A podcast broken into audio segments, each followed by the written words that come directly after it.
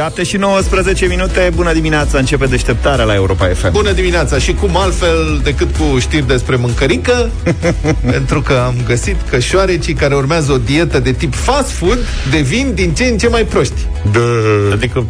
Da, cum adică? Cum adică? Tine. Stai puțin. Deci am dat știrea asta numai ca să putem să facem toți la radio. Tot timpul, mă, ține, șoarecii te mănâncă. Să fie cu de toate. Tot tâmpiți. Cercetătorii de la Universitatea din California de Sud Los Angeles. Bă, ăștia au și multe universități pe bune. Deci ăștia ce fac? Ce mult fast food Când au. se prostesc. Încep să mănânce talaj în loc de mâncare Nu, Știi stai ce că se scrie. confundă alea între ele Nu, fii Ai atent, puțină deci, răbdare. I-au studiat pe șoricei. Zeci de studii desfășurate pe șoareci și au concluzionat că o dietă bogată în calorii și grăsimi, poreclită dieta occidentală, este asociată cu o memorie precară, anxietate crescută și alte probleme cognitive. Deci eu dacă aș fi șoarece de laborator, aș vota pentru dieta occidentală oricând. Clar. Mă, nene, deci decât injecții, ale, experimente, radiații, dați-mi hamburger și cartofi prăjiți și mi-asum anxietatea crescută și problemele cognitive. Eu cred că șoarecii de fapt sunt, au o inteligență peste medie Dar se știi? prefac. Și fac pe proștii da. să le dea în continuare da. burgeri Vin ăștia, vin ăștia, fi Are prost, pioare, fi prost. ce mai dau- Fi Fă prost, pe că altfel ne bagă la experimente. Băi, inteligenții îi pune în păroată Da, asta e. Funcțiile memoriei erau precare, indiferent de cât de mult luaseră în greutate. Obezi și De ce te uiți fix la mine, Luca? Totodată, dieta a dus la apariția comportamentelor similare dependenței, șoarecii tânjind după alimentele bocate în grăsimi și zahăr, la fel ca noi. și noi. Mai mult, cercetătorii au observat la subiect și tendința de izolare și de a nu mai socializa atât de mult, relatează Spot Media, deci fiecare cu hamburgerul lui și cartofierul lui prăjit, iar efectele s-au păstrat și în piața de adult. Deci ăia belfer, mă, dacă spuneau toată viața, au stat, am, au mâncat de s-au spart, s-au îngrășat, s-au făcut cât niște porci de șoareci. Da Da. Și, Și ăștia, îți dai seama, ne dădeau Și doamne, când ne dădeam brocoli, socializau, împărțeau brocoli ăla Și acum când ne dăm burgeri Nu se mai înțeleg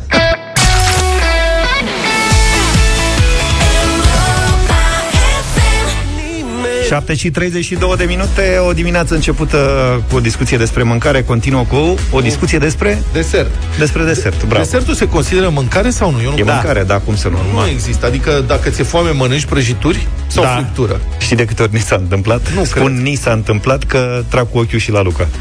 Există o prăjitură celebră, înțeleg. A, a, acum am aflat, dar ea este faimoasă și a creat un proces major.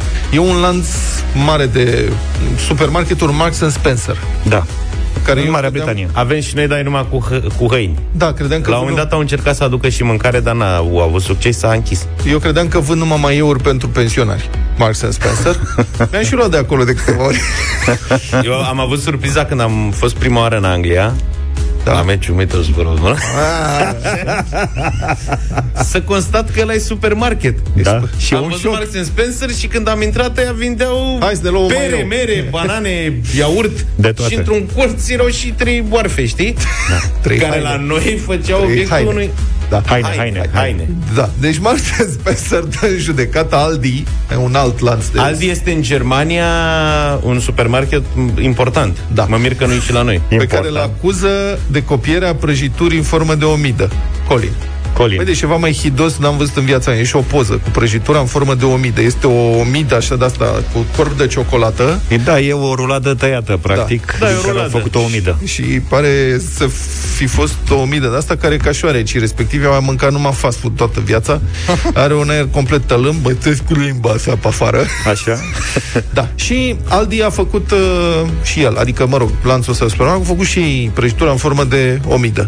Marks and Spencer au spus este doar omida noastră. Nu permitem copierea omizii. De ce bătaie pe omizi? Băi, pe bune.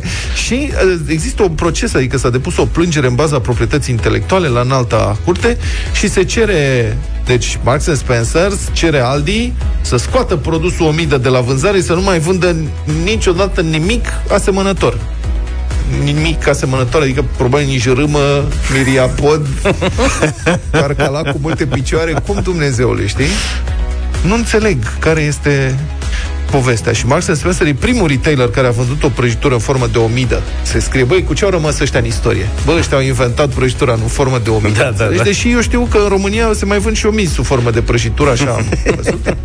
Pe de altă parte, eu n-aș mânca, bine, eu nu prea mănânc dulce, dar eu am această problemă, nu pot să mănânc niciun fel de ciocolată, prăjitură, ce o fi, Așa. Care are, an- are antropomorfică sau zoomorfică. Adică dacă e în formă de om, om, Om. om sau animăluț. Adică nu pot să mănânc, de exemplu, Ursuleț Haribo mănânci? nu. Nu mănânc. Deci nu, dar nu mănânc asta. Ce e, fiți atenți, e deci ciudat pentru că orice copil sare direct la detaliile din, de pe o prăjitură, de pe un torc și așa mai departe. E Da, ciudat eu ce nu pot spui tu. Moș Crăciun de ciocolată, de exemplu, Așa. nu pot, mi se rupe sufletul. Cum să-i rup capul? Nu înțeleg. Începești tu cu un picior. Nu, e sinistru. Iepuraș, ce să-i rupi urechile și să-i mănânci nasul de iepuraș? Nu ți-e milă de el? Pă bune, am asta, nu reușesc să mănânc prăjituri sau... Sau dacă e de marțipan ceva și sunt omule sau cum se mai întâmplă pe la unele... Deci asta e explicația pentru care eu când mă duceam prin vizite găseam la unii până iunie muși Crăciun și iepurași. E, nu neapărat, nu neapărat. Nu neapărat. Mâncai? Dar cum?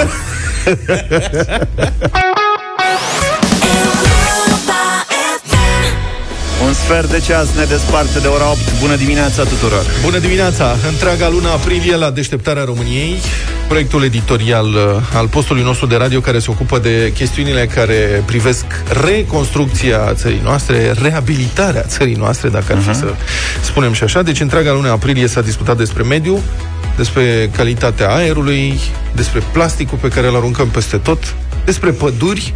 Vinerea asta vine ministrul mediului, Tanțoș Barna, și aș vrea să vă invit, prieteni, să sunați la 0372 069599 și să-i adresați o întrebare, un lucru, să-i spuneți un lucru pe care ați vrea să-l facă ministrul mediului în România. Să poate să năsprească o pedeapsă, poate să stabilească un standard nou. 0372069599. Cătălin Striblea este în direct cu noi, realizatorul emisiunii Deșteptarea României.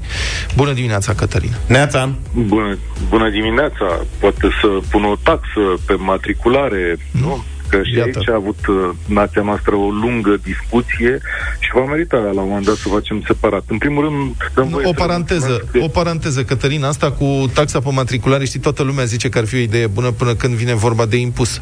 Și atunci Sunt- primarul nu, nu, nu, general nu. Gabriela Firea face un sondaj pe Facebook și 90% spun că nu vor. Nu zice toată lumea, nu că am făcut și la România în direct și majoritatea s-au pronunțat împotrivă. Iar primarii cu care am vorbit s-au ferit de, de treaba asta, au învățat lecția de la doamna Firea. Uh, deci e o discuție de purtat. Una peste alta, dăm voie, dați-mi voie să le mulțumesc oamenilor care au sunat și ne-au scris mesaje luna asta. A fost de departe cea mai vie dezbatere, cea cu cei mai mulți participanți din punctul ăsta de vedere, iar vârful a fost atins la dezbaterea despre păduri. Uh, niciodată în acest timp nu mi s-a întâmplat să primesc atât de multe mesaje și în mod uh, particular, personal, adică oamenii m-au căutat pe Facebook, pe mail, să-mi spună uh, ce cred ei, să-mi spună teoriile lor despre modul în care pădurea poate fi exploatată sau nu poate fi exploatată.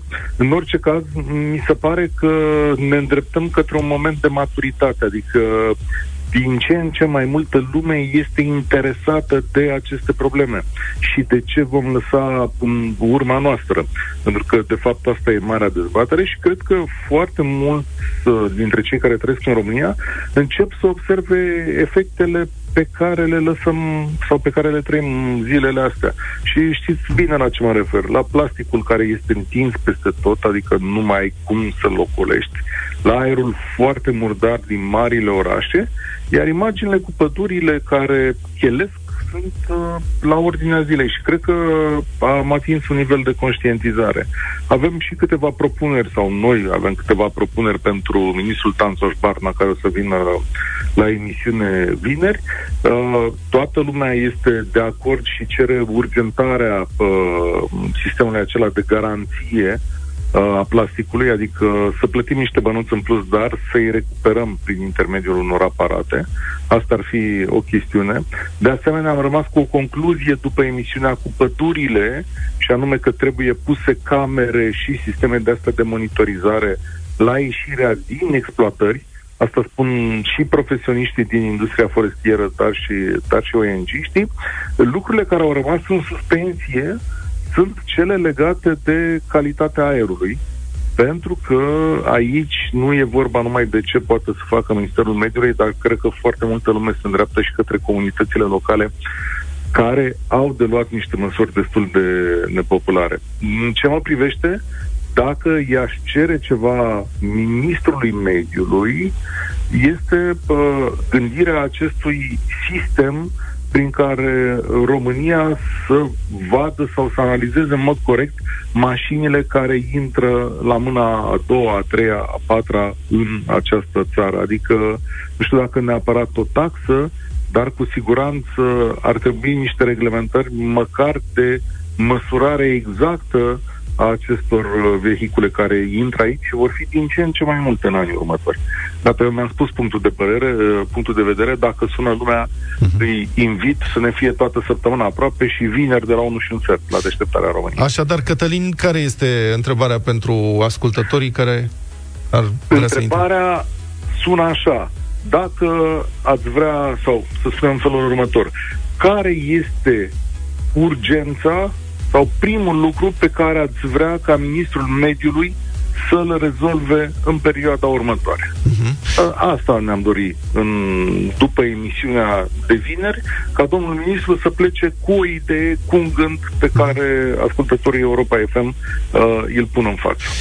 0372 069599 Care este, prieteni, din punctul vostru de vedere, urgența? Lucrul care ar trebui rezolvat prima dată de Ministrul Mediului în România. Ce anume ar trebui să facă autoritățile pe care le plătim ca noi uh, să, mă rog, să-și facă treaba și noi să trăim într-o țară mai curată, uh, cu un aer mai curat, o țară în care copiii noștri să nu se îmbolnăvească din pricina aerului pe care respiră, să nu ne îmbolnăvim din pricina apelor poluate pe care trebuie să le bem mai devreme sau mai târziu. Care este urgența pe care uh, credeți că ar trebui să o rezolve Ministrul Mediului? 0372069599 și mesaje audio la 0728 111222. Până intrăm în direct, aș vrea să vorbim puțin despre trafic.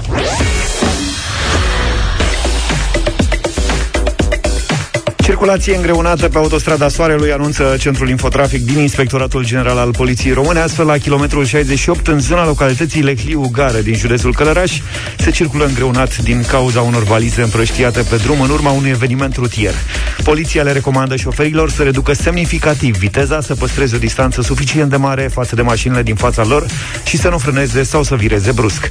Iar pe DN1 Brașov-Sibiu, în localitatea Codlea din județul Brașov, a avut loc un accident în care au fost implicate un autoturism și un autobuz. Traficul este restricționat pe sensul către Făgăraș.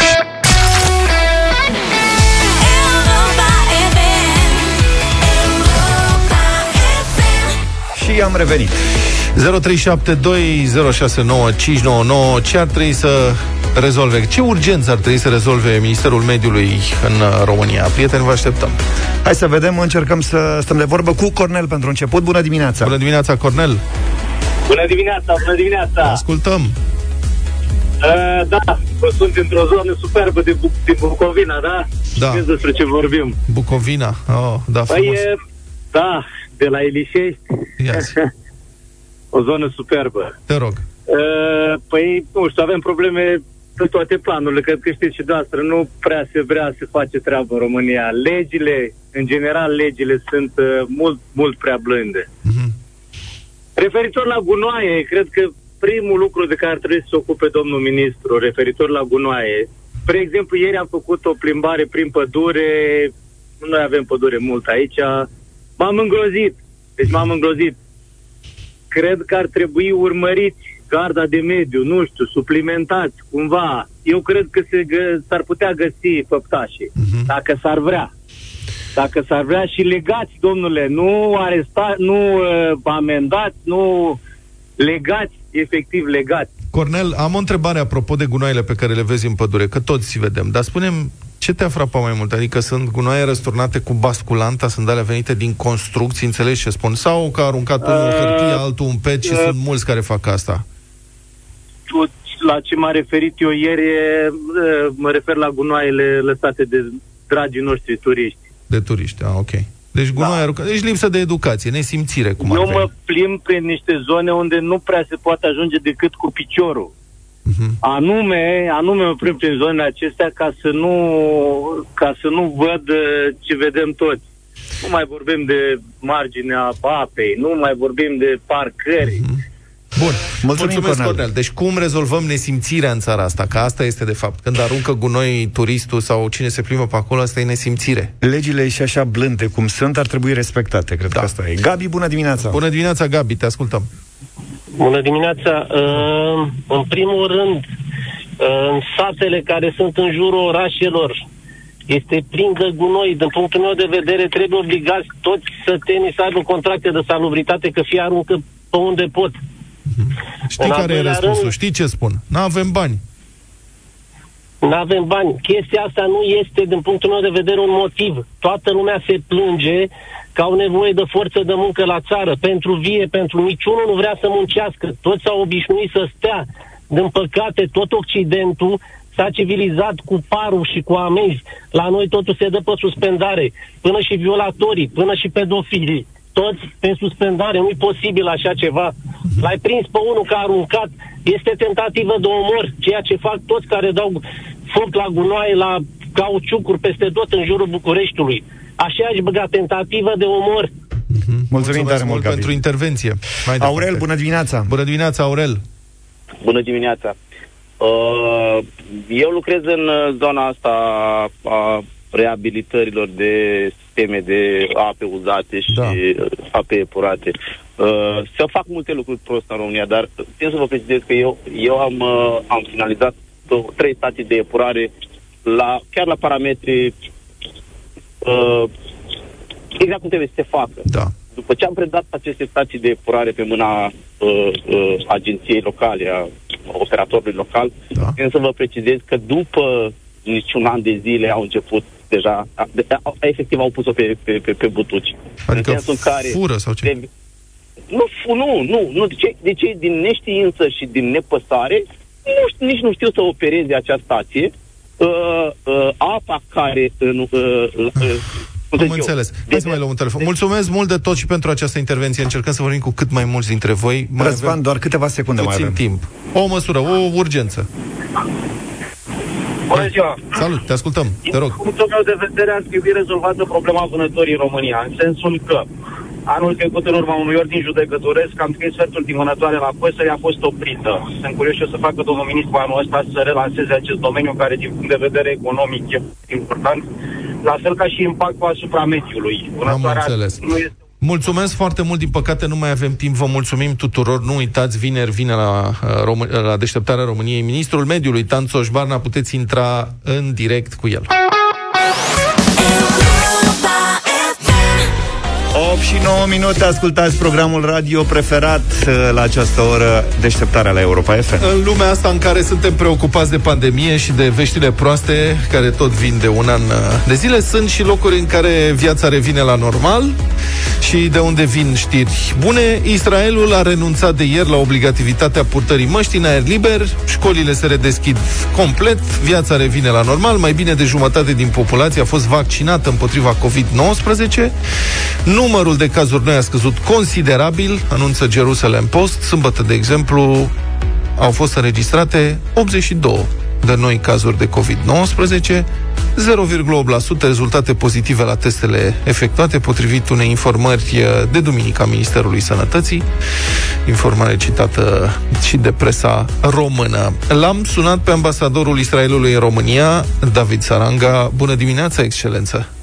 Bună dimineața! Mulțumim că v-ați făcut câteva minute să intrați cu noi în direct. Prima zi fără măști în spațiu public în Israel. Sunt convins că ați vorbit cu prietenii, cu rudele, cunoștințele. Cum a fost revenirea la normalitate? Știți, în ultimii două săptămâni E, Israelul s-a, s-a devenit o țară normală, n-am revenit la normalitatea. E, și pasul sau hotărârea de ieri al guvernului israelian de a nu purta mască, lumea poate să nu poartă masca în aer liber, este încă o etapă în, aceasta, în acest drum spre normalitatea. Și din aceste motive, ce vedem noi este că campania de vaccinare care s-a reluat în Israel, care e, mai mult de 55% din populație este vaccinată, vedem că funcționează și funcționează bine. Și ați, numer, și ați menționat e, cifrele și asta este e, dovada cel mai bună. Uh-huh. Excelență, în Israel înțelegem că funcționează, există un permis verde pentru persoane vaccinate, adică dacă ai măcar o doză de vaccin în Israel, care sunt uh, deosebirile față de persoanele care nu sunt vaccinate? Noi chemam un pașaport verde.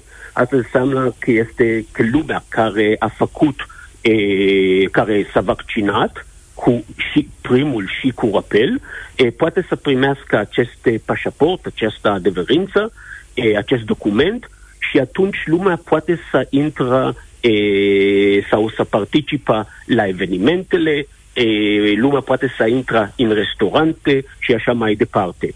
E, și, cum am zis, numai persoane care sunt vaccinați, e, numai ei poate să aibă acest e, pașaport și prin acest pașaport ei pot să, e, să intru într-o locurile e, închise, publice, mă uh-huh. refer.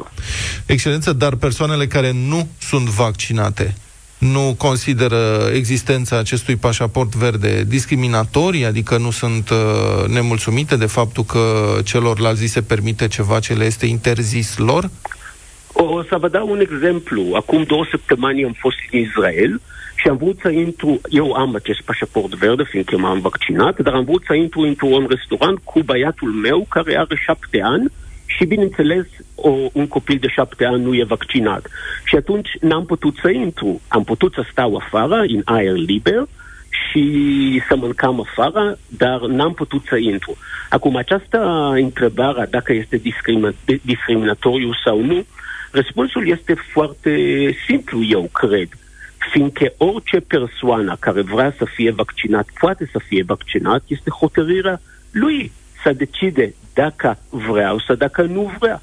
Acum, uitați-vă, e, după ce am învins pandemia, și pot să zic că Israelul a învins pandemia, acum trebuie să ne ocupăm de economie. Dacă vrem să ne ocupăm de economia, dacă vrei, vrem să sprijinim economia, atunci trebuie să deschidem piața, trebuie să deschidem societatea. Și prin acest pașaport, Israelul poate să deschide piața, prin acest pașaport putem să sprijinim și economia care a suferit enorm în ultimul an. Domnule ambasador, ce credeți că am putea învăța noi, românii, din experiența Israelului în această privință? Eu de obicei nu vorbesc despre ce unul poate să învățat din celălalt, dar vă zic ce cred că era succesul Israelului e, în ultimii luni. În primul rând, lumea n-a crezut în fake news și la noi există o grămadă de fake news, dar lumea are credință în e, cercetarea medicală, în e, medicina e, și din acest motiv lumea a evaluat și a hotărât că modul cel mai bun pentru a combate această pandemie este prin vaccinarea. Și știți, și la noi la început e, erau câteva sectoare în societatea care, care n-au avut sau că por, por, procentul de persoane vaccinați în, acest, în această e, e, societate e, era mic.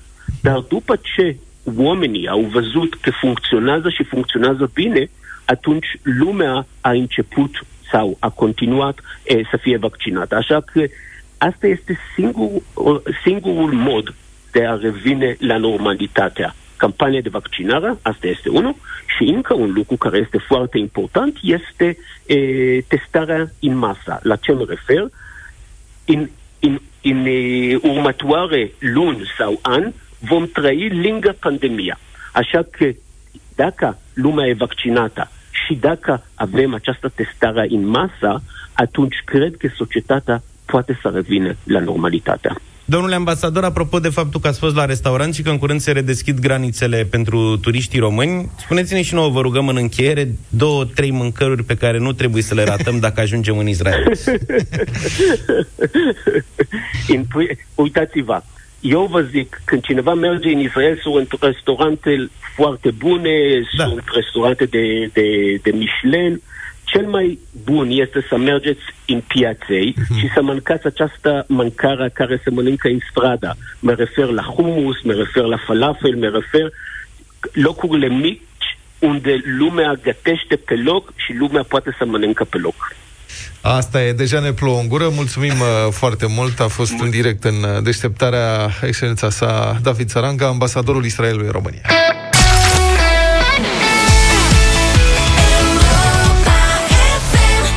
Acum la Europa FM te paște un premiu de milioane la schimb pentru un răspuns. Oferim un piept de curcan de 10 kg de la Peneș Curcanul, aceluia sau acelea dintre voi care ne spune cu sinceritate, imaginație și puțin umor ce înseamnă pentru el sau pentru ea masa ideală de Paște. Poate o anumită mâncare, poate un anumit loc, poate întâlnirea cu cineva special, nu știu, familie, o roșii, pască, drob, casa bunicilor, soacră sau vârful muntelui lui absolut orice. Aveți 10 minute la dispoziție să ne trimiteți mesajele voastre, text sau audio pe WhatsApp la 0728111222, prin care să completați fraza și aici trebuie să fiți atenți, cele trei lucruri la care poftesc anul ăsta de Paște sunt un piept de curcan românesc și delicios alături de, și aici completați voi, și de și aici iarăși completați. Așadar, atenție, cele trei lucruri la care poftesc anul ăsta de Paște sunt un piept de curcan românesc și delicios alături de completați și de. Și aici iar completați. Vă puteți referi la orice. Poate tot la mâncare, adăugând, știu eu, idei de preparate sau băuturi, ori poate la oamenii dragi cu care vreți să ciocniți un nou sau un pahar de vin.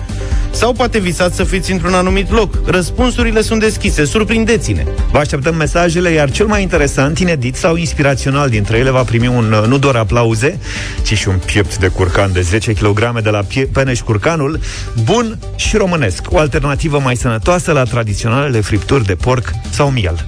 Carnea de curcan are mai puține grăsimi, dar un conținut ridicat de proteine și vitamine, ajută la scăderea nivelului de colesterol rău din sânge și la îmbunătățirea sistemului imunitar. Prin urmare, alege să consumi carnea de curcan românesc, nu uita să verifici originea pe etichetă.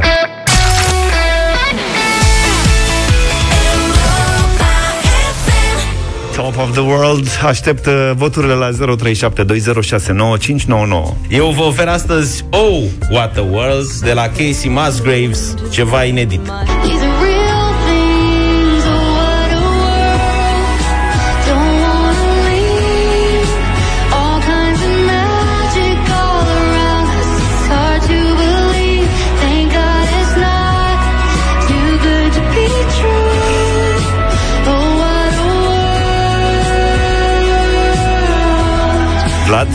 Piese foarte frumoase și foarte sensibile. Propunerea mea este un Neil Young. Cine n-a auzit de Neil Young? After the Gold Rush. I was lying in a burned out basement With the full moon in my eyes I was hoping for replacement When the sun burst through the sky 0372069599 Haideți să vedem care dintre aceste piese foarte sensibile difuzăm.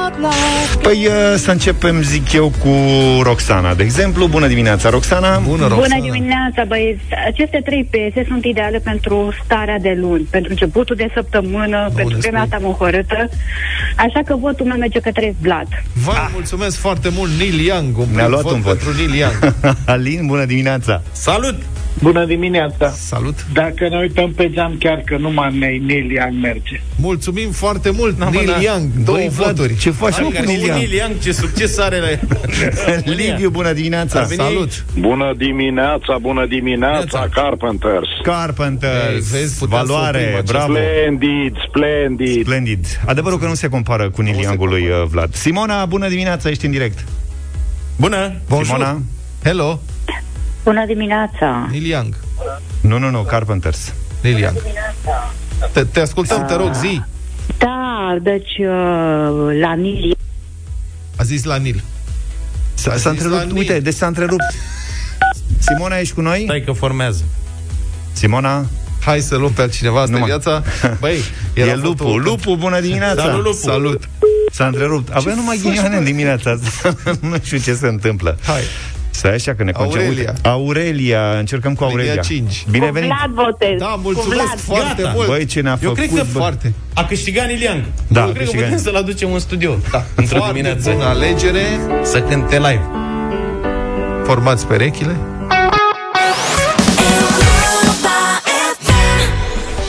Vă invitam ceva mai devreme să completați fraza Cele trei lucruri la care poftesc anul ăsta de Paște sunt un piept de curcan românesc și delicios alături de și de și am primit foarte multe mesaje uh, pe această temă în această dimineață. E drept că și misa e mare, un uh, curcan de 10 kg de la Peneș Curcanul. Un vin roze, spune cineva, familie, copaci înfloriți și păpădiile din iarbă. Așa a ales omul Foarte frumos. să-și petreacă sărbătorile în uh, perioada asta. alături de nasturi rupți la cămașă și pastile de digestie. Eu cred că omul știe ce spune. E foarte haios mesajul, dar uh, mesajul câștigător de astăzi vine de la Marian și este următorul. Spune de Paște poftesc la un piept de curcan românesc făcut în vas de pământ și băgat sub țest pe vatră și de primăvară, că m-am săturat sincer de iarna asta. Bravo. Cum Și noi ne-am săturat de iarnă și, și metoda de preparare este excelentă. L-am ales câștigător pe Marian. Bravo. Felicitări! Marian, felicitări, mesajul tău atra- trage după el uh, premiul de milioane, un piept de curcan de 10 kg, oferit de Peneș Curcanul pentru un Paște de neuitat, indiferent unde va fi sărbat. În siguranță și nu uita, consumă carnea de curcan românesc, verifică originea pe etichetă. Deșteptarea Cu Vlad, George și Luca La Europa FM Descoperă o lume în 3 ore Cât ai zice Europa Express Serioase sau amuzante, veștile interesante au muzica lor. Ce e nou? Europa Express cu Sorin Niculescu. De la 10 în sus, la Europa FM.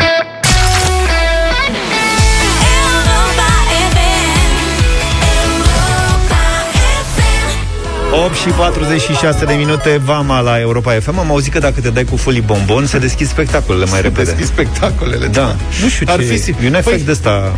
Nu, există un fulibombon științific, se cheamă vaccin. Ai Și e văzut? o undă de optimism așa și în România, de la 1 iunie, dacă merge bine vaccinarea, am putea merge din nou la spectacole și la concerte și la Ce bine ar evenimente fi. publice și meciuri și așa mai departe. Restricțiile nu o să dispară de tot, probabil că masca va rămâne obligatorie, dar adeverința de vaccinare, de exemplu, ar putea deveni bilet de acces la spectacol. Adică trebuie să-ți cumperi și bilet, sigur că da, dar cu adeverința de vaccinare vei putea să intri în principiu mai simplu. L-ați auzit pe profesorul uh, Răzvan Cherecheș spunând de mai multe ori în deșteptarea că, uh, din punct de vedere sanitar, medical, autoritățile sanitare, nu autoritățile guv- politice, nu la Da, da, da. autoritățile sanitare nu au argumente să oprească persoanele vaccinate acum să-și reia activitatea normală. Dar a spus asta de mai multe ori da. și fără neapărat să-l întrebăm. Bun. Dar despre festivaluri să vorbim uh, un pic, că ne interesează și pe noi. Sigur, anul ăsta live pe plajă probabil că nu va avea loc. E o organizare prea multă, prea complicat de făcut în atât de puțin timp pentru un radio ca Europa FM. Dar sunt festivaluri mari uh, care ar putea fi organizate. Totuși l-am sunat pe Edi Chereji, directorul de marketing de la Antol și Never See, două festivaluri foarte, foarte mari în România. Bună dimineața, Edi! Neața. Bună, bună dimineața! Bun, cum arată acum viitorul imediat pentru organizatorii de festivaluri? E clar că optimismul de care noi dădeam dovadă încă de anul trecut, uh, acum uh, pare că uh, e un optimism care a infectat, dacă pot să spun așa, iată și autoritățile, sigur, în sensul bun, în ideea în care uh, noi am spus-o chiar de la începutul anului, că suntem convinși că o variantă în care evenimentele să fie reluate pentru cei care fie sunt vaccinați, fie sunt uh, fie sunt uh, trecuți prin boală și au anticorpi, uh, fie sunt testați la intrarea la eveniment, ar fi o soluție care uh, ne-ar permite și nouă să ne luăm activitatea și mai mult decât atât ne-ar permite nouă ca și țară, ca și populație, ca oameni să ne întoarcem la lucrurile care ne aduc atâta fericire. Mhm. Reluarea activității festivaliere, să zic așa, de la 1 iunie, nu e totuși o certitudine, nu? Adică e o, nu este, dată un plan, este. o speranță? Nu este. Este o speranță și e până la urmă e până la urmă un semnal foarte important, acela că uh, autoritățile înțeleg și își doresc totuși să, să ajute sectorul cultural pentru a-și relua activitatea în acest an. Chiar uh, ultimele săptămâni au fost săptămâni de lucru în care noi, cei care facem evenimente, ne-am întâlnit cu reprezentanții grupului uh, interministerial, grup de lucru, uh, Uh, care sigur trebuie să avizeze și să valideze aceste propuneri uh, care ar permite reluarea evenimentelor. Noi acolo am susținut cu tărie că atâta vreme cât uh, oamenii, absolut toți oamenii care intră la un eveniment, fie sunt vaccinați, fie sunt testați, fie au anticorp, nu ar trebui să mai existe și alte măsuri suplimentare, cum ar fi spre exemplu, purtarea măștii sau distanțarea socială. Sigur că Ministerul Culturii a ieșit vineri cu o serie de amendamente printre care apar și aceste propuneri suplimentare, ce anume de a purta masca sau de a fi acea distanțare socială. Noi în continuare susținem că nu e nevoie de aceste măsuri atâta vreme cât toți oamenii care sunt acolo nu reprezintă un risc de, de, de transmisie, dar uh, Uh-huh. Acestea sunt propuneri care au fost uh, trimise spre dezbatere publică. Cu siguranță vor mai fi în zilele următoare întâlniri și vor mai fi uh, și alte schimburi de idei și da, e foarte da. important ca în perioada următoare autoritățile să vină totuși cu o decizie clară și fermă în privința în privința desfășurării evenimentelor în acest an. Edi Chereji, din punctul vostru de vedere, cum ar trebui să se procedeze efectiv la accesul, să zicem, la unul dintre festivaluri? Adică ce ar trebui să se întâmple acolo pentru cineva, un client, să zicem, sau cineva care vrea să vină să participe la festival? Ce pași ar trebui să urmeze? Ce s-ar întâmpla? Păi, aici sunt... Uh sunt uh, mai multe scenarii ce trebuie luate în calcul. E clar scenariul uh, 1, cel care reprezintă reprezintă varianta celor vaccinați sau varianta celor care au anticorp și atunci sigur că ar exista o zonă de, în zona de acces a festivalului destinată celor care fac dovada uh, vaccinării sau a anticorpilor. Edi, dar întrebarea este... că lucrurile ar merge de... Da, te rog. Întrebarea este, cum faci dovada că ești vaccinat sau că ai anticorp și mai ales cum verifică organizatorii că documentul respectiv este autentic? Aici va trebui să lucrăm îndeaproape cu autoritățile și să găsim uh, soluția cea mai uh, potrivită, care până la urmă nu se va aplica doar în cazul uh, nostru, celor care facem festivaluri. Cu siguranță, hai să spunem, un astfel de uh, pașaport verde sau pașaport uh, de liberă trecere sau cum s-ar denumi el, cu siguranță va fi aplicat și în alte sectoare de activitate, cum probabil va fi și în cazul Horeca, în cazul turismului și atunci, uh, la ora actuală, nu m-aș, uh, nu m-aș azarda să vin cu o serie de propuneri, uh, pentru că, până la urmă, ele vor trebui validate de către autorități, astfel încât să se muleze pe toate industriile, pe toate sectoarele care vor avea dreptul de a folosi o astfel de soluție.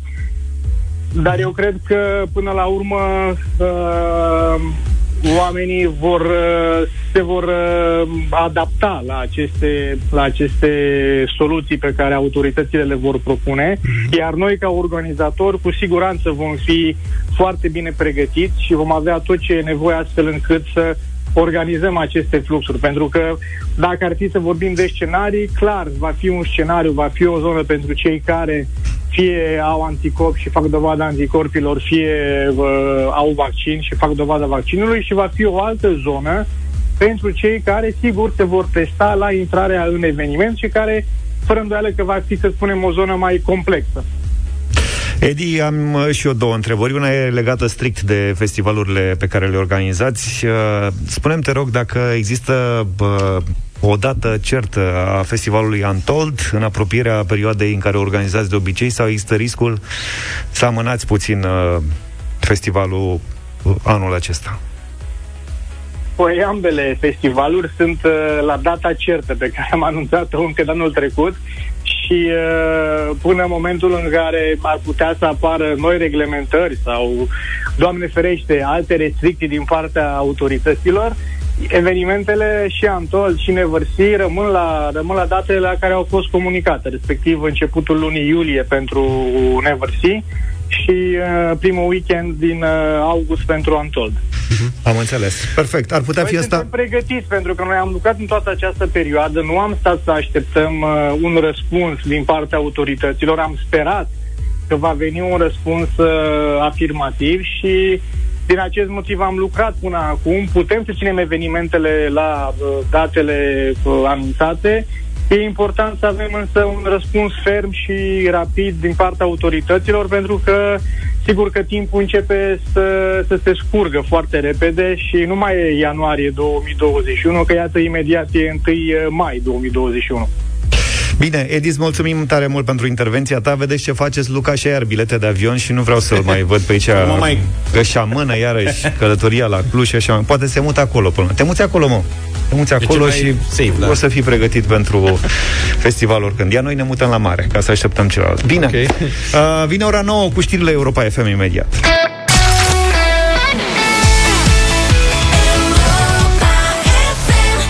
9 și 9 minute. Vă reamintesc, dublu sau nimic Înscrieri pe europafm.ro Avem banii la noi, întrebările simple Vă așteptăm doar în direct. Am primit fraților mesajul, pot să mă duc să mă vaccinez. Nu cred. Da, dar păi, eu acum... a... Stai puțin, tu aveai programare înainte să... Eu eram programat pe o listă de așteptare Înainte să mă îmbolnăvesc. Da. Și acum am primit mesaj să mă duc să mă vaccinez. Din păcate, eu nu pot să trebuiască să amân pentru că am dobândit anticorpi pe cale naturală. Oricum, dacă te vaccinezi, o să putem să mergem împreună la meciurile de fotbal când o să fie. Mergem dacă o să fie. categoric. Da, mă, eu aș fi mers acum așa... la play-off-ul ăsta din Liga a doua, ceva ca lumea. Da. La vară, când o să fie campionatul european în uh-huh. România, în principiu, da, cu fotbalul românesc avem probleme cât de cât. Federația Română de Fotbal a lansat uh, recent Academia Națională de Fotbal, ce asta? E un program care își propune, citez acum din comunicat, își propune să devină cel mai important furnizor de programe educaționale în sport în România, care va oferi un model organizațional pentru sportul românesc. Am încheiat citatul, am sunat pe președintele FRF, Răzvan Burleanu. Bună dimineața, domnule președinte! Bună dimineața! Bună, dimin- Bună Bun. dimineața! Acum nu e niciun secret, din păcate, pentru nimeni că fotbalul românesc nu trece printr-o perioadă prea grozavă. Ce facem să ieșim din zona asta? FRF a inițiat uh, Academia Academia asta de fotbal. Cum ne poate ajuta? Ce înseamnă? Păi, pentru prima dată, în România, educația începe să reprezinte un concept cheie în jurul căruia vrem să dezvoltăm un model organizațional la nivelul cluburilor de fotbal din România, astfel încât să putem să reducem decalajul dintre estul și vestul Europei astfel încât implicit să putem să răspundem și acestei, acestei nevoi în ceea ce privește imaginea fotbalului și lipsa, să spunem, și lipsa rezultatelor pe care le vedem în momentul de față, atât la nivel de club cât și la nivel de echipă națională. Domnule președinte, ca să, să lămurească toată lumea, Academia asta de fotbal e destinată mai degrabă copiilor, juniorilor sau e pentru profesioniștii din fotbal deja? Așa cum spuneați uh, în, înainte de a-mi adresa întrebarea, Academia Națională de Fotbal pe care am lansat-o zile trecute își propune să fie cel mai important furnizor de programe educaționale în sportul din România. Altfel spus, prin acest, uh, prin acest program educațional, uh, sub numele său Academia Națională de Fotbal, ne dorim să formăm echipa din spatele echipei astfel încât să răspundem cât mai mult tuturor nevoilor care sunt din ce în ce mai, din, din ce în ce mai puternice uh, din partea, din partea cluburilor de, de fotbal din, din țara noastră. Ce înseamnă, Practic, ce înseamnă echipa academie... din spatele echipei? Adică la ce vă referiți mai concret? Ceea ce ne dorim este să creăm o echipă de profesioniști care să susțină performanța sportivă. Sunt trei perspective pe care, le, pe care dorim să le urmăm, astfel, înc- astfel încât să putem să creștem valoarea, valoarea fotbalului. Acestea sunt fotbal, comunitate și business. Altfel spus, rolul acestei academii este să pregătim scena unde actorii, jucătorii în cazul nostru, trebuie să strălucească. Dacă ne uităm la această perspectivă fotbalistică, ce ne dorim este să creștem competitivitatea fotbalului profesionist românesc în comparație cu fotbalul european la nivel de club. Iar ca să putem să realizăm acest lucru, ne-am dat seama că avem nevoie să îmbunătățim toate activitățile suport pentru a susține performanța sportivă. Adică va De exista, exemplu. stați puțin, pregătiți antrenori, de exemplu? Vom pregăti și antrenori. O perspectivă nouă pe care o vom aduce uh, încă sub această umbrelă Academiei Naționale de Fotbal uh, face referire la faptul că ne dorim să avem antrenori specializați pe fiecare categorie de vârstă. Astfel încât nu o să mai vedem a, în următorii ani uh, antrenori pe care să putem regăsi astăzi la nivel de seniori și a doua zi la nivel de, la nivel de juniori under, under 10. Bun, și La fel efectiv... cum o să- Da, vă rog, vă rog. La fel cum o să regăsim uh, cursuri de pregătire fizică, de analiză video, de medicină sportivă sau chiar de mental coaching. Uh-huh. Pentru a da doar câteva, Și câteva, spuneați câteva că exemple. o să fie și o zonă de business? Cu siguranță va fi și o zonă de business. Uh, De ce? Fiindcă aceasta este cea de-a doua perspectivă pe care dorim să o urmăm sub uh, Academia Națională de Fotbal, plecând de la o viziune pe care o împărtășim cu toții, și anume că ne dorim să creăm un ecosistem în care cluburile să se poată dezvolta sustenabil pe termen lung, înțelegând totodată uh, faptul că mediul sportiv presupune un risc foarte înalt și de cele mai multe ori o gândire pe termen scurt, și anume de a câștiga meciul la final de săptămână. Dar chiar și în acest context ne dorim să pregătim să, să pregătim pe acești profesioniști și de aceea o să regăsim cursuri de pentru team manager, pentru directori, directori sportivi, pentru directori generali, astfel încât să putem trept- încet, încet să putem să introducem în tot ceea ce înseamnă economia fotbalului la nivel, la nivel internațional. Explicați-mi, va acționa ca o instituție de învățământ, adică oamenii se vor înscrie, vor urma niște cursuri, vor fi evaluați, vor primi o diplomă la final, cât ar urma să dureze? Cursurile, curs, cele două cursuri pe care le lansăm chiar acum în zona, în zona exclusiv sportivă, mă refer la cele două cursuri de instructor sportiv și preparator fizic care vor demara în următoarele 3-4 săptămâni. Uh, unul dintre ele presupune 90 de ore, celălalt curs presupune 120 de ore. La finalul acestor, acestui, acestui ciclu, fiecare participant va primi o diplomă, iar în baza diplomei respective va, va putea să fie certificat pentru a lucra, pentru a lucra în fotbal. Fiindcă în același timp, ce o să facem odată cu lansarea acestei academii de fotbal, vom, Academii Națională de Fotbal, vom ridica foarte mult ștacheta, astfel încât vom introduce și diferite reglementări în ceea ce privește certificarea persoanelor care lucrează în fotbal. O, sc- o, o întrebare foarte scurt. Cine se poate înscrie la Academia Națională de Fotbal? Inclusiv dumneavoastră. Mulțumim. Inclusiv orice persoană În care ne sfârșit. ascultă în momentul, în momentul de față. Domnule Burleanu, uh, subiectul momentului în fotbalul uh, european este această posibilă apariție a Superligii la inițiativa marilor cluburi. Care credeți dumneavoastră că sunt șansele să se întâmple acest lucru? Se vorbește de foarte mulți ani, dar acum e o agitație mai mare decât s-a întâmplat uh, în alte rânduri. Am văzut reacții din partea UEFA, FIFA, chiar și a unor uh, înalți demnitari uh, politici. Credeți că într-adevăr sunt șanse să apară această Superligă? Păi, în, în primul rând, ceea ce mă bucură este că am văzut uh, UEFA, FIFA, cele trei federații naționale, Anglia, Italia, Spania, împreună cu cele trei ligi profesioniste din aceste, din aceste țări, împărtășind același punct de vedere. Și anume că această competiție poate să distrugă modelul european al sportului, care este bazat pe un sistem de retrogradare-promovare și totodată pe principiul solidarității. Din punctul meu de vedere, cluburile care vor face pasul spre această competiție au interese exclusiv financiare și nu sunt absolut deloc interesate de pasiunea suporterilor, de investițiile în propriile academii. Altfel spus, tratează echipele de fotbal, și mă refer acum la acționariatul acestor, acestor cluburi, tratează echipele de fotbal doar ca un produs de entertainment. Și o să înțelegem de ce uh, club, club, cele mai multe dintre cluburile care fac parte din acest, din acest grup în momentul de față, din cele 12, sunt deținute de, sunt deținute de, capital, de capital american. Da. Prin urmare, nu cred că pe termen mediu și lung o asemenea competiție poate să aibă succes, mai ales că, după cum spuneam mai, mai devreme, atât UEFA, FIFA, cât și cele trei asociații naționale și ligile din țările respective au avut o poziție fermă orice club care va participa în această competiție va fi exclus, atât din competițiile europene cât și din competițiile interne.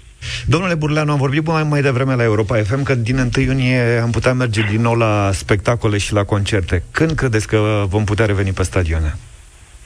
Ca spectatori. Cu primul meci de la, cu primul meci de la Euro, aceasta e o garanție pe care o avem în momentul de față, ce anume că 25% din capacitatea stadionului poate să fie, poate să fie ocupată. Noi suntem pregătiți în momentul de față cu un plan, cu un plan care să presupună ocuparea unui grad inclusiv de 50% din, uh, din arena națională, iar ceea ce, iar obiectivul nostru major este ca prin Euro 2020 să putem să transmitem un mesaj puternic că stadion, stadioanele sunt sigure în România, că suntem pregătiți să putem să-i reprimim pe, pe spectatori pe stadioane și astfel încât să putem să contribuim la redeschiderea tuturor stadionelor. Stați o secundă, stați o secundă, stați o secundă. Când vorbiți de 25% sau 50% acces, vă gândiți acces pentru toată lumea sau pentru cei care sunt vaccinați sau au test uh, PCR? Există vreo, vă gândiți la vreo condiționare a accesului? Cu siguranță planul care a fost acceptat de către guvern, planul propus de către Federația Română de Fotbal împreună, împreună cu UEFA, presupune, presupune o testare sau o testare anterioară intrării, intrării pe, pe stadion, o testare rapidă sau o verificare, o verificare a imunizării fie că persoana respectivă a trecut prin boală, fie că s-a vaccinat. Cam aceasta este procedura pe care, pe care o să mergem, astfel încât să ne asigurăm că sănătatea și siguranța niciunui spectator nu este pusă în pericol. Mulțumesc foarte frumos. A fost uh, președintele FRF în direct la deșteptarea, domnul Răzvan Burleanu.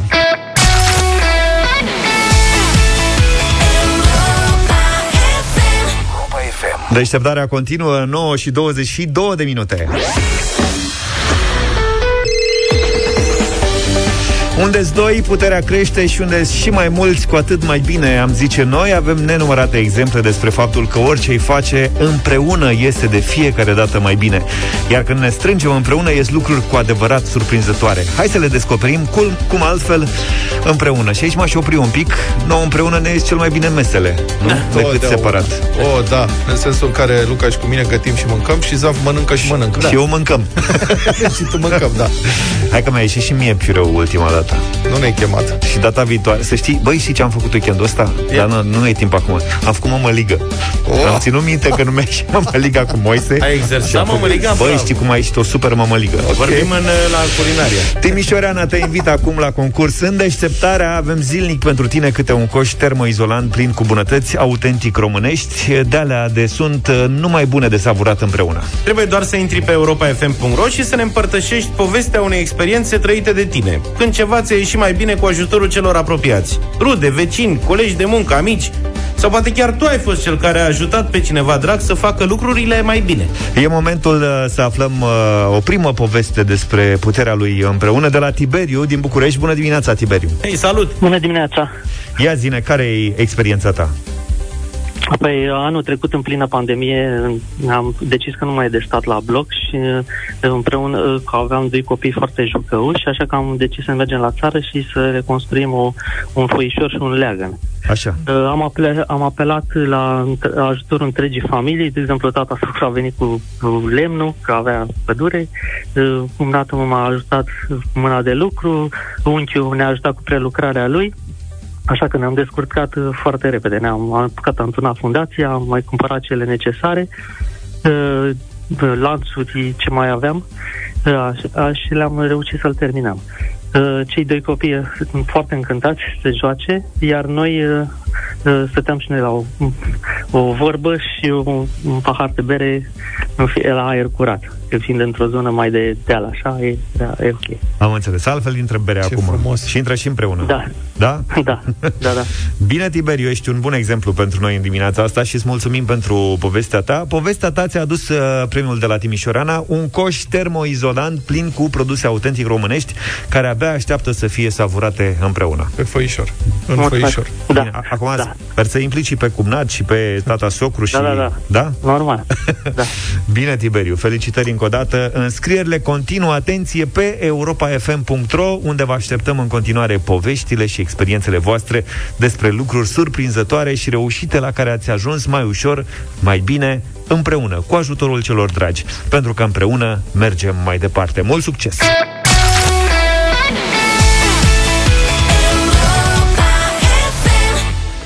Dublu sau nimic în deșteptarea 9 și 34 de minute O luăm de la capăt, plecăm de la 100 de euro Și poate ajunge la 800 repede astăzi Alin de la Vâlcea e cu noi, bună dimineața Salut, Alin! Salutare! A nu se confunda Salutare, cu băieți, salutare!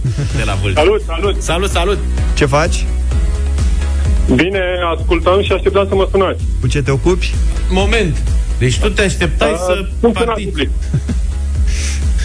Da, spre deosebire de ceilalți, eu așteptam să mă sunați. Aha. Uite, mă. E bine, domnule, omul e pregătit. Primul concurent din ediția de anul ăsta, dublu sau nimic, ce se aștepta să fie sunat. Alin, Da. funcționar public, zici. Da. Și acum funcționezi uh, Public sau ești privat? acasă? Acum funcționez public și mi-am luat o pauză. Ah, bravo. Uh, vorbesc cu voi, da? Gata, Ai ceva domn. colegi și ajutoare? Am ceva, da, suntem aici în stand-by. Și sperăm să vă luăm banii. Ne, luați-ne banii. Păi Dacă sunteți V-ați făcut un atenți, plan așa cam câți bani să luați din ăștia 800? Vreo 800. Ah, bună treabă, bravo, îmi place acest, această atitudine. o echipă ambițioasă. Foarte tare. Da. Aha, da. Bine, Alin, ne mai zici? Acum, Zine și da, nouă, sperăm câți să nu ani ne ai, facem de... de... nu, nu vă fac. Poftim? câți ani ai, cum o duci? 45? Mulți înainte. Hai că ești pe Mulțumesc la fel. Aline, ai mai participat la dublu sau nimic? Știi despre ce e vorba sau Da. e... Am mai participat, da. Când? Pă, Acum vreo câțiva ani și m-am împotmolit chiar la prima întrebare. Că nu știam uh, Care era cine e prima pe bancnota de 200 cine e pe bancnota de 200 de lei. Ce întrebări uh, se și puneau v-am spus odată? o poezie, v-am spus o poezie, da, și mi-a trimis uh, mi-a trimis un pachet uh, cu uh, câte ceva. Ceva de mâncare, o mămăligă, o treabă. Da, un hanorac, un FM, o cană, un... Am Uh, înțeles. A, am înțeles. Așa, acum știi am vreo impresionat poezie? cu poezia. Ai pregătit vreo poezie pentru cazul în care ceva? Că avem niște Nu, sarmale. Atunci, uh, atunci v-am spus o poezie că pe bancnota de 200 este Lucian Blaga și v-am spus o poezie de Lucian Blaga. Lasă, nu contă, o poezie să Păi știi deci că... trebuie să, să pun o întrebare. Acum vedem. Cătăluș și părul cresc, vedem. Dar important este să ajungem acolo.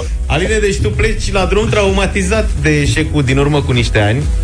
Așa. Era însă Da. Mult mai greu, că uite, Acum am toate bancnotele înșirate aici. poți să le ai, că nu te ajută la nimic. Dar oricum întrebările sunt uh, mai simpluțe. Da. Nu Ai- sunt cu bancnote. Ai grijă la prima, că după aia merge uns. Auzi, dar atunci de la câți bani a început? Mm, cred că tot de la 100. Eu nu cred. Era prea grea Nu întrebare, mai. cred că de la 200 măcar. În fine, Alina, acum începem de la 100, Da. asta e clar, și întrebările sunt simple spre foarte simple. Așa Începem că cu mult cele mai succes, simple, sper de data asta să încasezi. Să nu-ți mai trimitem colegi și să nu mai spui poezii. Ok. Bine, uh, hai să începem atunci. Dublu sau nimic astăzi? Regia? 100 de euro.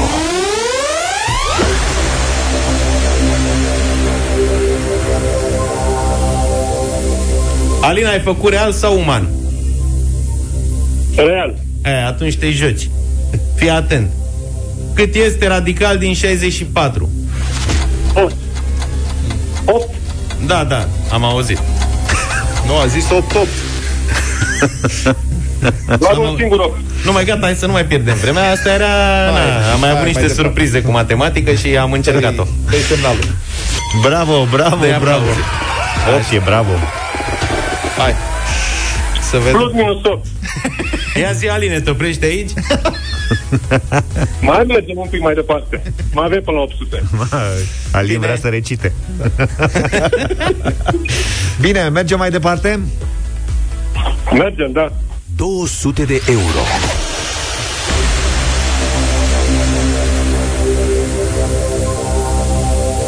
Pentru 200 de euro, Alin.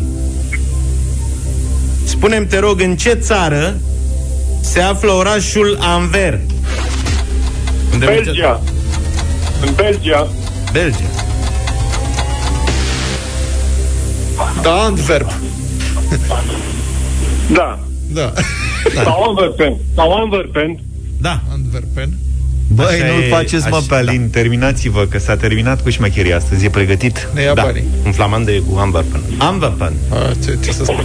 Bine, Alin, pentru că ai știut și denumirea olandeză a orașului Anver, ai luat bonus. Da, eu zic să puneți... uh, Ai 200 de euro, zici că mergem mai departe, da? Mergem mai departe, da. Poate merg la turneu cu filmul weekendul viitor și am nevoie de bani. La ce turneu? E, deocamdată e mic. La turneu, de, turneu din astea naționale. La ce, ce joacă? La tenis. La tenis. Credeam că îmi zici matematică, murem de Vi, viitorul Djokovic. Djokovic. Bravo, Doamne ajută. Să, să reținem. Bine. Uh, Alina, ai 200 de euro, facem 400 din ei? Sperăm. Hai. 400 de euro.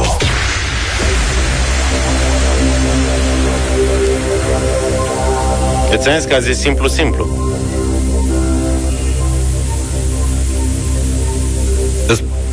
Place muzica? Îmi place de acum. Atunci, Vedem ce. floare la ureche. Ce categorie? Ce formație a înființat Nicu Covaci în 1962 la Timișoara? Compact. Johnny. Răspunsul pe care îl uh, luăm în considerare este compact.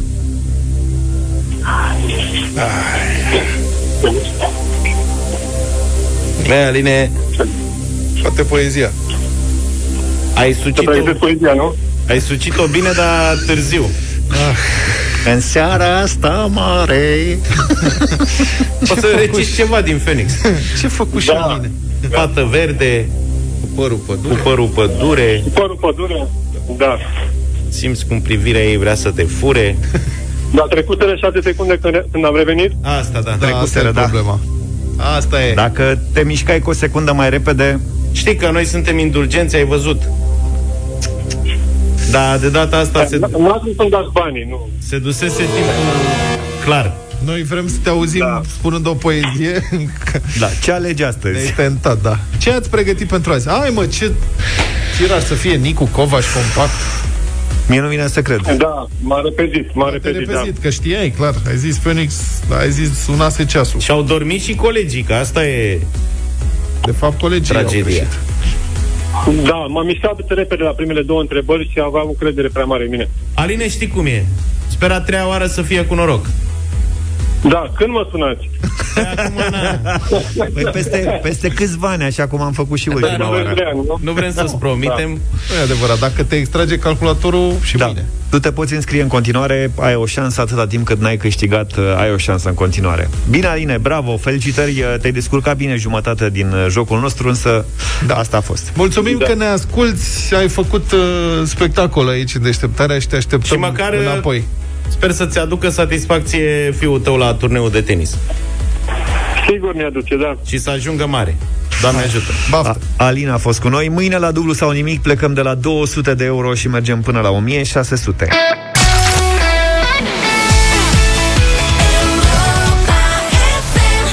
Carla's Dreams, simplu și ușor 9 și 50 de minute am ajuns la finalul emisiunii Da, am găsit nou imn al Rapidului Este cântată de un trenuleț de jucărie Nu la, mai pahare, fă, mă. la pahare pe jumătate pline sau goale Serios Vorbesc serios Deci un trenuleț de jucărie la Muzeul Miniaturilor din Hamburg Așa. Merge pe șine și în stânga și în dreapta Se află niște păhărele Umplute cu apă și, mă rog, un soi de ulei Ca să nu se evapore prea repede Și are așa niște lăbuțe de metal Și lovește păhărelele 211 metri 2800 de păhărele Și cântă 20 de melodii Putem să difuzăm o parte din ea Din ele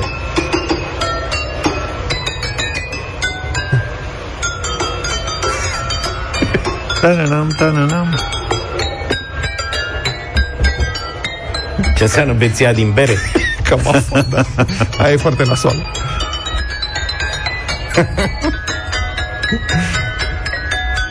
Oricum cântă mai bine decât noi. Deci cum e să fii angajat la Muzeul Miniaturilor și să treaba ta să fie să acordezi păhărele în fiecare dimineață? Hans, mai ai mai sorbiu o guriță? Și ce ai mai făcut azi la serviciu? Da.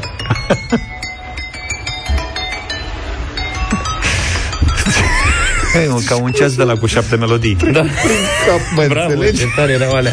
Hai facem un trenuleț aici Și ce face el? Să plimbă Păi atât Hai să-i punem să-l cânte cu păhărele Gata, Fritz! Ce idee bună ai avut Hans, adă paharele de acasă Alea de șnaps, boss Șeful Ah. Dacă mai stau puțin așa, adorm. Bun, asta a fost deșteptarea astăzi. Vă mulțumim tuturor Să că v-a plăcut. Da, că ne-ați ascultat, ați râs cu noi, v-ați indignat cu noi, ați primit informații alături de noi. Foarte important, astăzi de la 1 și un sfert la România în direct vine fostul ministru al sănătății Vlad Voiculescu, care va intra în dialog cu voi. A mai apărut în ultimele zile, a mai dat câteva interviuri, dar știți foarte bine, la Europa FM aici este locul în care uh, oamenii relevanți pentru actualitate vin și intră în dialog direct cu voi, ascultătorii. Asta mi se pare Europa foarte FM. tare. Da. Deci de la 1 și un sfert o ediție excepțională România în direct. Uh, Vlad Voiculescu, Cătălin Striblea, în dialog cu voi, nu pierdeți emisiunea asta. Iar deșteptarea mâine dimineață, puțin înainte de șapte. Numai bine! Toate bune! Pa, pa! Deșteptarea cu Vlad, George și Luca. De luni până vineri, de la 7 dimineața, la Europa FM.